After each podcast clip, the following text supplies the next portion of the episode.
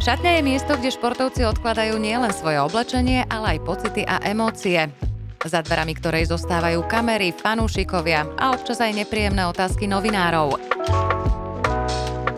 V mojej šatni sa športovci otázkam síce nevyhnú, no vládne v nej pohoda a najmä pocit, že môžu byť sami sebou. Som Petra Azacis a pozývam vás do svojej šatne.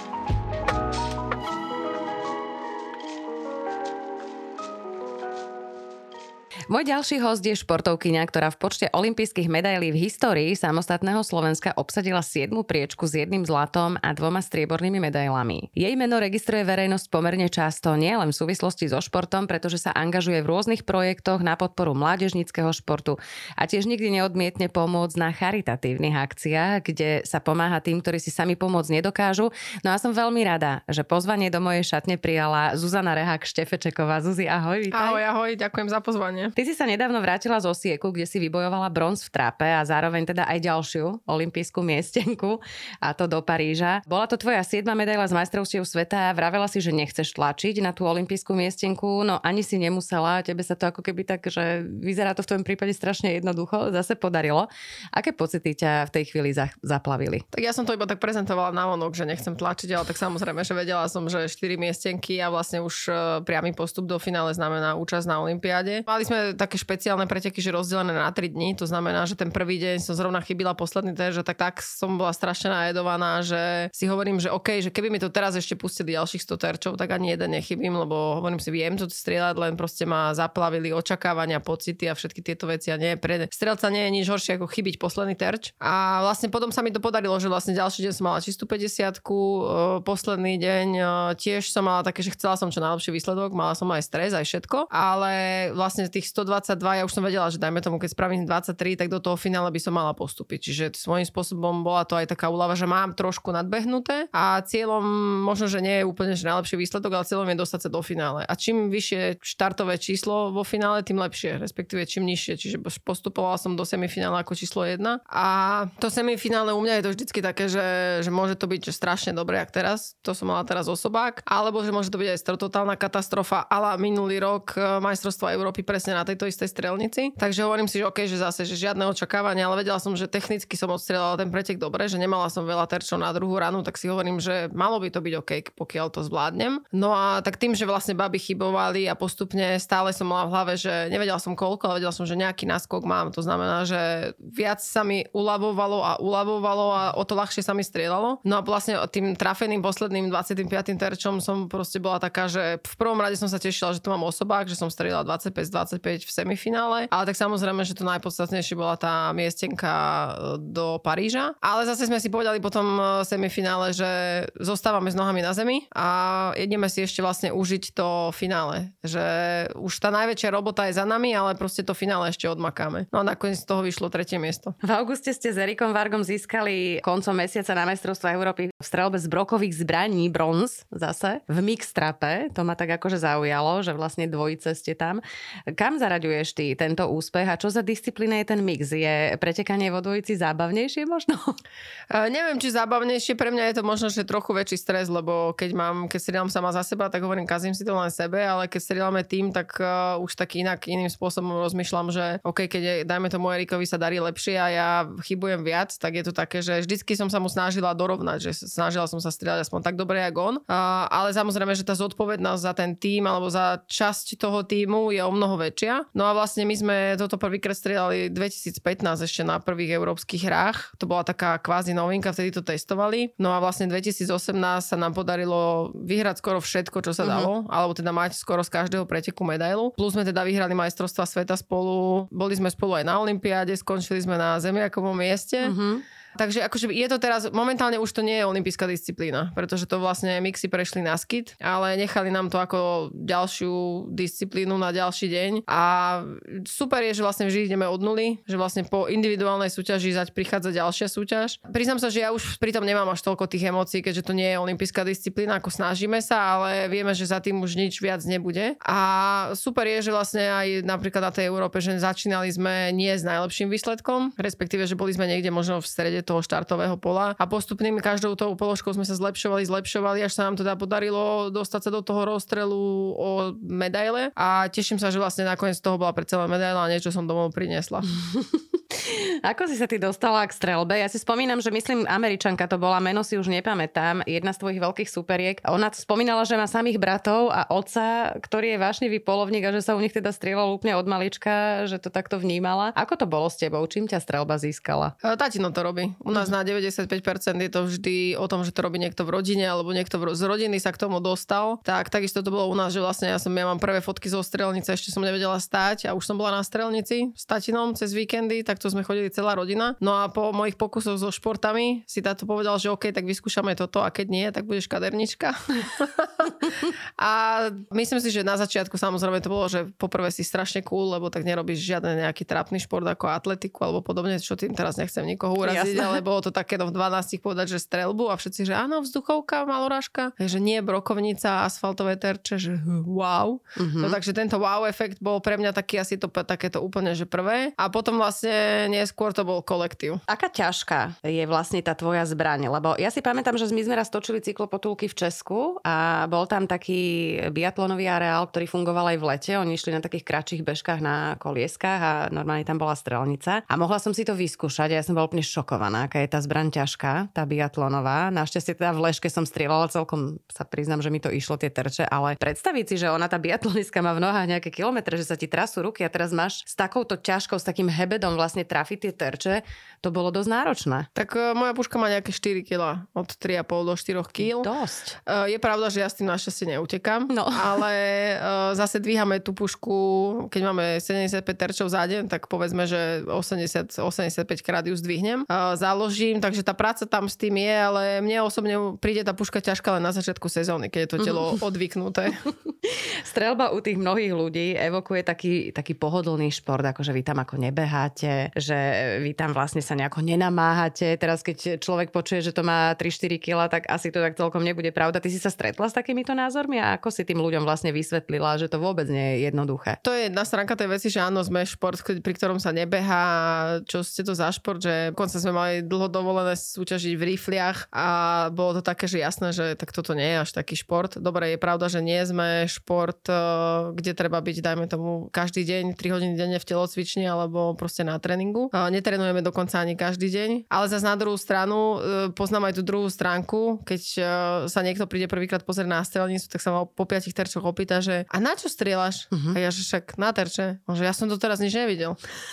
Čiže je to také, že presne, že potom sa ľudia zamýšľajú nad tým, že ako sa dá tých 11 cm v tej 80 km rýchlosti trafiť. A každý má z toho taký, že uh, keď si to niekto vyskúša a prvýkrát naozaj ten terč trafí, tak to je presne ten wow efekt a tie endorfíny. Ja to sa ma pýtal niekto, že však ale vám sa nič nevyplavuje. A ja, že každým jedným trafeným terčom sa nám vyplavujú tie endorfíny a u tých začiatočníkov, že 100 násobne by som mm-hmm. povedala. A ďalšia vec je, že aj keď to nie je návonok vidieť, lebo napríklad keď si spomeniem, že treba z olympijské hry v Londýne, tak všetci mi povedali, že ty si taká salamistka, že ty si bola v takej pohode a hovorím si, že no tak keby ste mi niekto videli do hlavy a do mm-hmm. toho tela, že uh, jak som sa celá triasla, jak dvojka plech. Ja osobne mám odskúšané, že keď je naozaj, že ide do tuhého, ukončujeme položku, ukončujeme finále, oveľa ide, tak ja fungujem na nejakých 170 e, tepov za minútu. Uh-huh. Čiže áno, nebehám, ale tá hlava sa narobí a zaujme aj to telo tým pádom. No ale ty tak naozaj pôsobíš.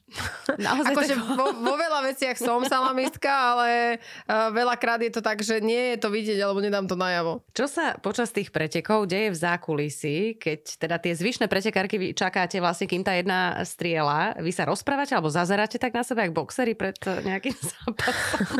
no neviem si to úplne predstaviť, teraz je začínajú čo si vymýšľať, že nejaké duely ideme skúšať, ale super je, milujem na tomto športe, že nie, nie je konfrontačný. To znamená, že ja stále superím len s tými terčami, že keď strelím viac terčov ako superka, tak uh, som vyhrala. Uh-huh. Že mhm. nie je to úplne, že jedna proti druhej, respektíve tá druhá mi nemôže ubližiť. Že to nie je, že teraz ona zahrá loptičku nejakým iným spôsobom a neviem to načítať, ale tak stále my každá máme len tie svoje terče a preto je to aj tým pádom také uvoľnenejšie, že a už po tých rokoch, o, tak ja sa tomu venujem 26 rokov, dajme tomu, že asi 18 rokov hovorím po anglicky uh-huh. uh, a viac rokov uh, si to začínam viac menej viac užívať. To znamená, že väčšinou času, lebo napríklad teraz na týchto majstrovstvách sveta bolo 3,5 hodiny medzi položkami, že som odstrelala a mala som 3,5 hodiny do ďalšej. To znamená, no, že nájsť sa, uh, rozprávať sa, čítať si, ale ako ja som není moc taká, že čítava a teraz budem sa zahlbovať do seba, že ja som skôr taká, že von, tak išli sme, mali sme kúsok McDonald, tak sme išli na kávu.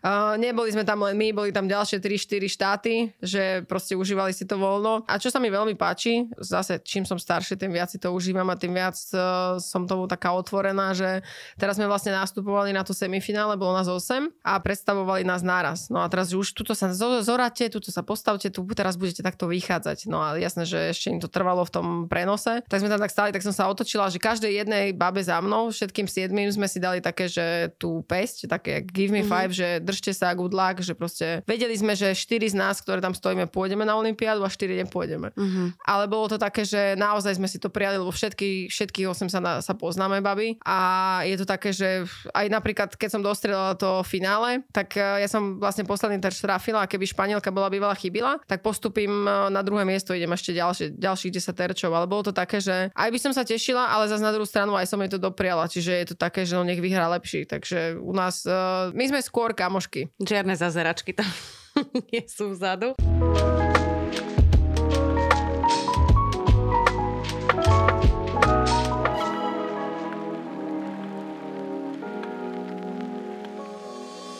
Málo kto si môže povedať, že zažil olympijské hry, ty môžeš ich dokonca aj porovnávať, pretože si ich zažila niekoľko. Máš za sebou troje, čo je úctyhodné pred sebou, teraz ďalšie, vlastne Paríž. Uvedomuješ si tú výnimočnosť, alebo už ty berieš olympijské hry ako takú bežnú súčasť svojho života? Uh, neberiem to ako bežnú súčasť, ale tým, že stále sa snažím, ja mám taký ten, ten o, asi od začiatku, keď som začínala mať nejaké úspechy, tak mne v tréner vtedy vtlkal do hlavy, že zahviezdiť raz nie je umenie, ale zostať stať hviezdou dlhodobo, mm-hmm. to mhm. je umenie. A preto ja som vlastne aj po, tej, po zisku tej zlatej olympijskej medaile som chcela byť, že nechcela som, aby tá hviezda, hviezda zla, zhasla a aby som vlastne potvrdila to, že zle to znie, že, som, že hviezdou som, ale že, že stále dokážem žiariť. Priznám sa, že nakoľko som už pomaly najstaršia v štartovej listine, tak eh, dokážem ešte stále sa s tými mladými, mladšími babami porovnávať a už som zabudla, čo si sa ma vlastne pýtala. že či ich berieš ako bežnú súčasť. Ja, že či ju beriem. Uh, nie, toto bolo napríklad, preto je u nás také, že to najpodstatnejšie je sa kvalifikovať na olympijské hry, lebo to je taká tá najťažšia cesta, keď si zoberiem, že vlastne v 2004 ešte žiaden trapista na olympijských hrách nebol, teda v 96.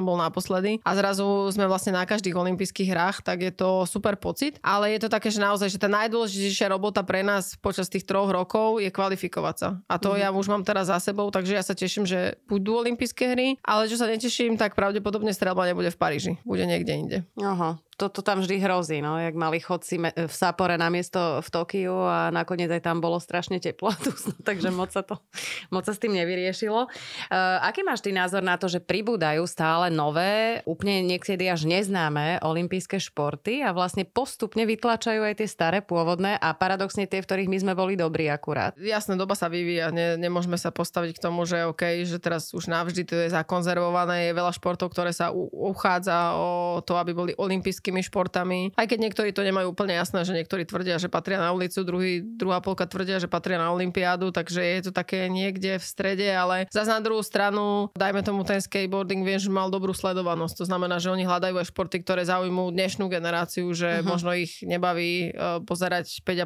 hodiny alebo 3,5 hodiny na chôdzu, kde priznám sa, že ja som to videla iba jeden jediný raz uh, v Riu, keď uh, Maťo súťažil, ale treba vlastne aj tie zaujímavejšie športy možno pre tlačať dopredu, aj keď ja sa priznám, že nie úplne so všetkými súhlasím. Uh-huh. Uh, poďme možno tie tvoje účasti porovnať, uh, ktoré z doterajších olympijských hier boli pre teba také top. Nemyslím teraz výsledkovo, ale to atmosférou a všetkým okolo. Každé mali svoje čaro, ale pre mňa asi úplne, že srdcom top boli, bol Londýn, pretože som tam mala vlastne rodinu, kamošov, 25 ľudí tam bolo. Uh, bolo to túto kvázi kúsok za rohom. Uh-huh. Boli to ešte nepandemické hry, čiže všetko bolo otvorené. My sme vlastne mohli normálne chodiť po Londýne Londýne. Vďaka akreditačkám sme vlastne mali aj možnosť cestovať metrom a všetky tieto veci, takže to bolo uh, o mnoho, o mnoho otvorenejšie a naozaj tým, že som mala ten fanklub tam za sebou, tak uh, ja som si toto asi užila úplne, že najviac. V Tokiu si vo finále nielen pokorila svetový rekord, ale aj vybojovala zlato. Aké to boli preteky? Čomu pripisuješ takúto parádnu jazdu? Uh, u nás je to na, 9, na 70%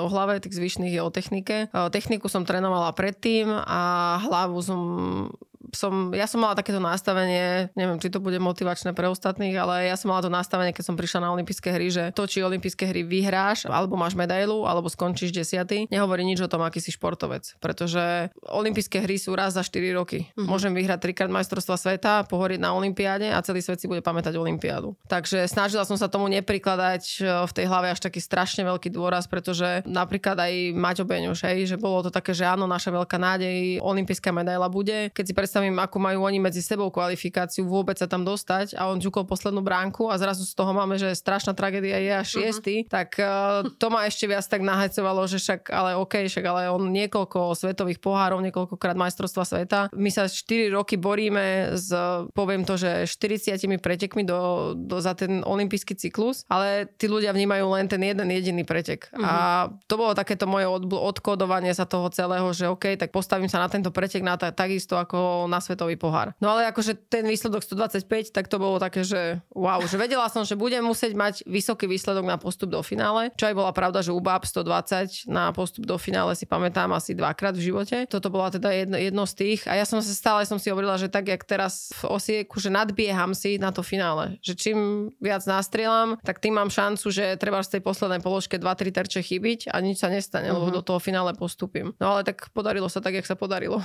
Perfektne sa podarilo.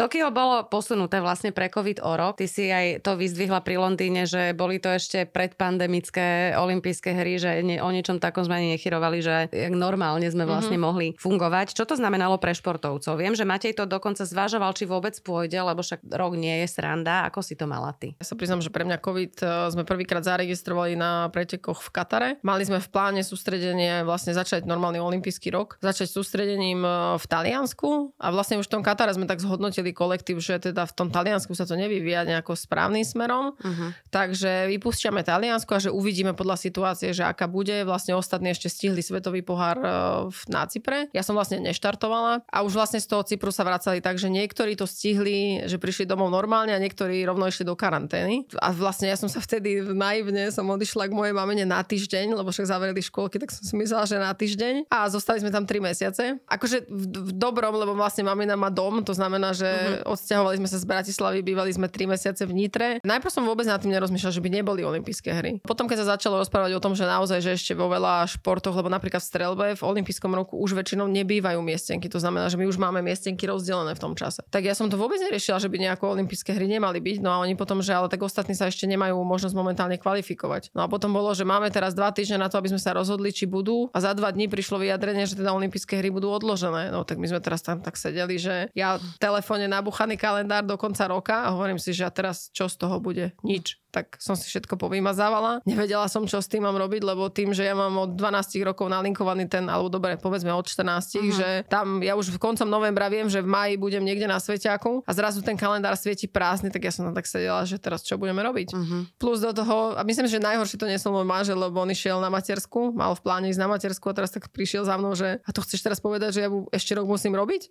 Že dáme tú matersku až na budúci rok a ja no tak asi to tak vychádza. Čiže uh, bolo to také také, hluché obdobie. Po jednej stránke super, lebo som si to užila s deckami, aj keď teda vtedy som to tak nebrala, že som si to užívala uh-huh. tešila som sa na to, keď sa vrátia do škôlky. Starší hlavne, keď sa vráti no, mladší mal vlastne vtedy nejakého pol roka, čiže to bolo také, mali sme nejaké výnimky, čiže mohli sme chodiť trénovať, čo bolo super, tak to bolo také, že tak sme mali také úlety aj s Jankou Špotakovou, že ja som zobrala toho staršieho, vlastne mladší zostával s manželom doma a išli sme do silnice, otrénovali, prespali jednu noc, otrénovali, išli sme domov, čiže to bol taký útek z reality naozaj, že fakt, že opustiť miesto pobytu. Uh-huh A ja som stihla aj nejaké preteky v 2020 cez leto, keď sa trošku uvoľnila situácia. Ale to sme boli že náďalej v Chorvátsku. A potom vlastne do konca roka zase nič. Takže bolo to také zvláštne a hlavne, čo bolo pre mňa asi najzvláštnejšie, keď sme 2021 vycestovali na prvý svetový pohár, tak ja som sa cítila asi jak na prvom svetovom poháre v živote, že stres, nervy, takéto, že už rok som nesúťažila. Jasné, že nikto iný nesúťažil, ale že proste ten, tie pocity boli také zvláštne. Bola tam strašne dlhá pauza, taká nesúťažná. Presne, že a, to, a myslím si, že to veľmi uh, ľuďom chýbalo. Olympijské hry nie sú len preteky a atmosféra, ale aj spoločný život tých športovcov z rôznych krajín. Človek má možnosť priamo stretnúť niektorú z hviezd, aj teda z iných športov. Stretnutie s kým na teba urobilo v tomto smere možno taký najväčší dojem?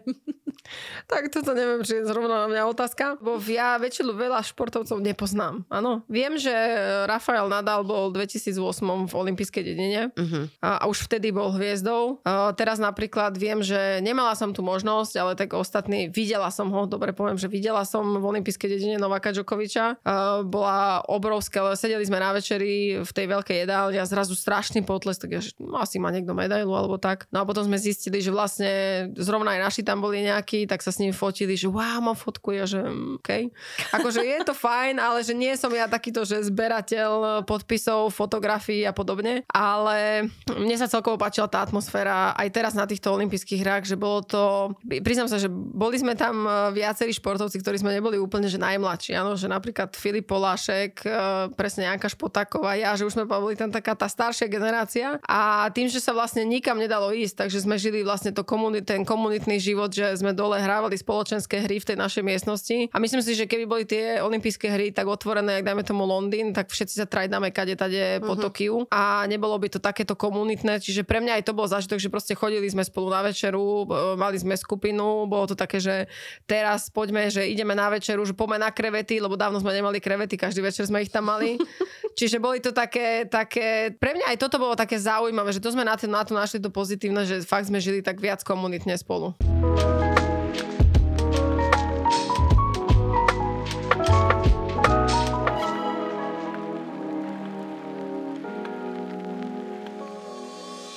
Ako sa ty vyrovnávaš s tlakom? Lebo spomínala si, že teda, hoci to na tebe nie je vidno, tak samozrejme, že ten tlak e, cítiš, aj, aj taký ten stres pred pretekmi, ale myslím teraz aj s takým tlakom spoločenským, pretože u teba už sa s tým úspechom automaticky počíta. Ty keby si skončila, čo ja viem, bez medaily alebo čo, tak by boli schopní sa nejaký nájsť, ktorí by ťa kritizovali, že čo si to ty dovoluješ, aj že od teba sa to očakáva. Ako sa s týmto ty vyrovnávaš? Lebo to je samozrejme hrozný pocit zodpovednosti. E, ja sa priznám, že ja som v tomto egoista, že uh, ja to robím preto, lebo mňa baví uh-huh. uh, rozbíjať tie terče.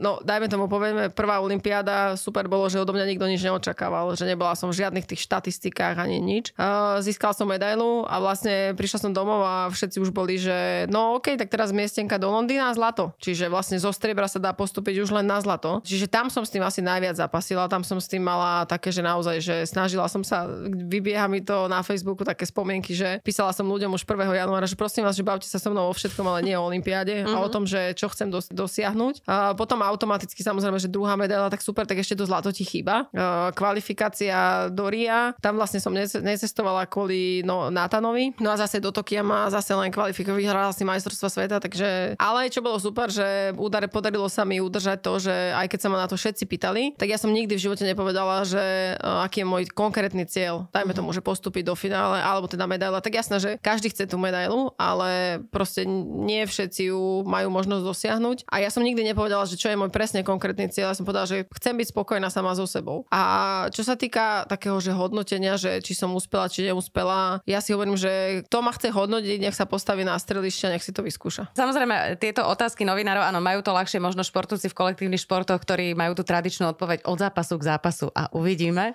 Tak ty to môžeš tiež niečo podobné. Akú možno najkurióznejšiu alebo otázku novinársku si ty dostala, z ktorej ti zostal rozum stáť, ako sa hovorí. Nemusíš konkretizovať toho človeka. Pamätám si a myslím si, že ju aj poznáš, ale nebudem teda konkretizovať, poviem ti to potom. Mali sme presne majstrovstva sveta, majstrovstva Európy v Osieku ešte v 2009 asi, alebo proste tak strašne, strašne dávno. A no ja som tú strelnicu vďaka tomuto preteku znenávidela, proste zle som strieľala, zle som sa cítila, nevedela som sa tam proste nejakým spôsobom uchopiť a už proste celé to skončilo, že chvala Bohu, OK, zbalila som si pušku a prišla za mnou novinárka, e, ktorá tam bola teda s televíziou a hovorí, že poď, poď, poď strašne rýchlo, že na, len tak krátko na rozhovore, že nie, už som pobalená, že, že už proste nechcem tam ja už ísť. A ona, že poď, proč, prosím, prosím, že poď. No tak teda dobre, tak som sa obliekla, poskladala som si pušku, postavila som sa tam a ona z fleku, že už ste mali niekedy takýto katastrofálny výsledok na majstrovstvách Európy?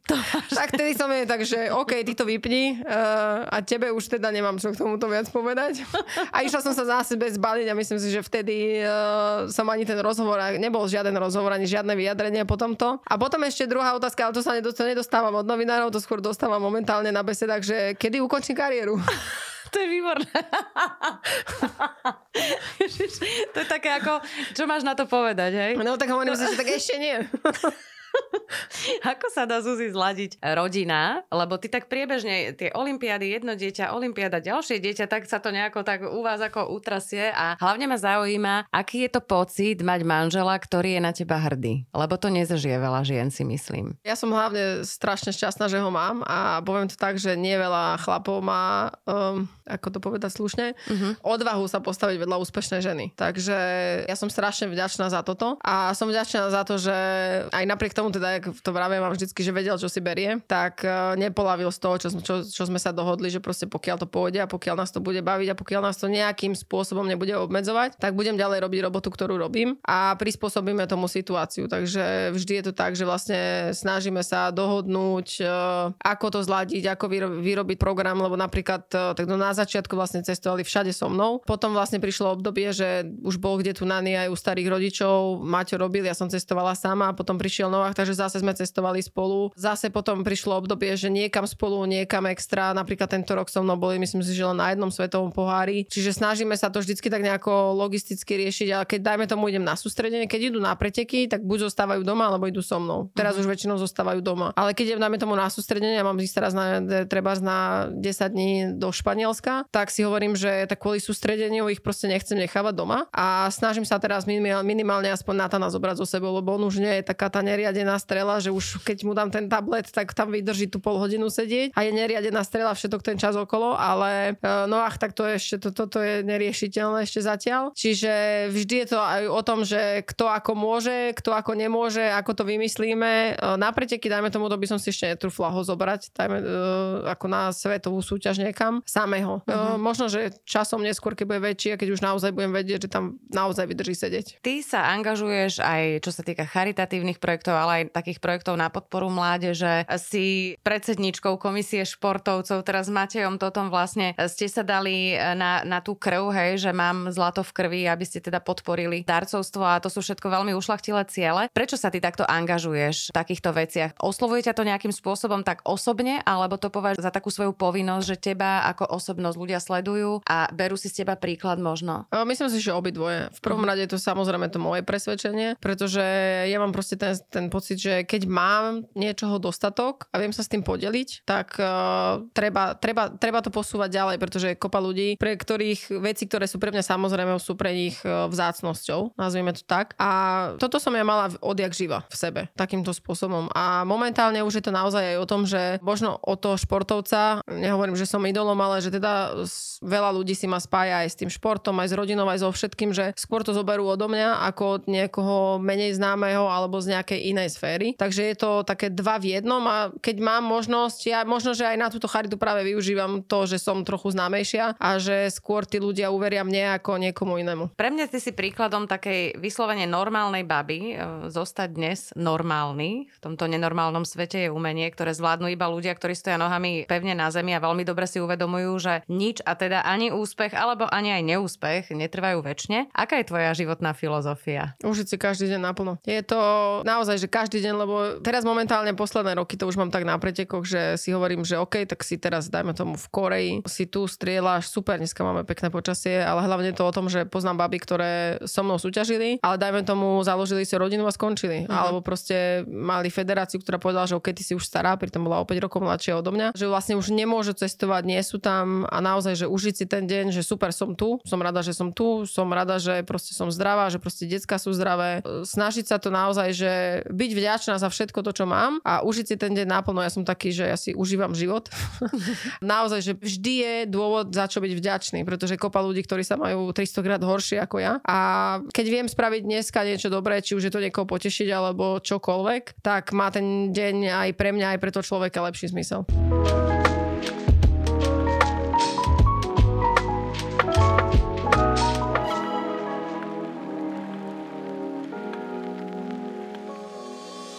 Zuzi, ďakujem ti veľmi pekne, že si si našla čas a samozrejme budeme ti všetci držať palce a budeme sa tešiť na ten Paríž. Ďakujem pekne, dúfam, že dožijeme do toho Paríža, to je úplne prvé, že budeme zdraví a že si to tam budeme zase môcť užiť.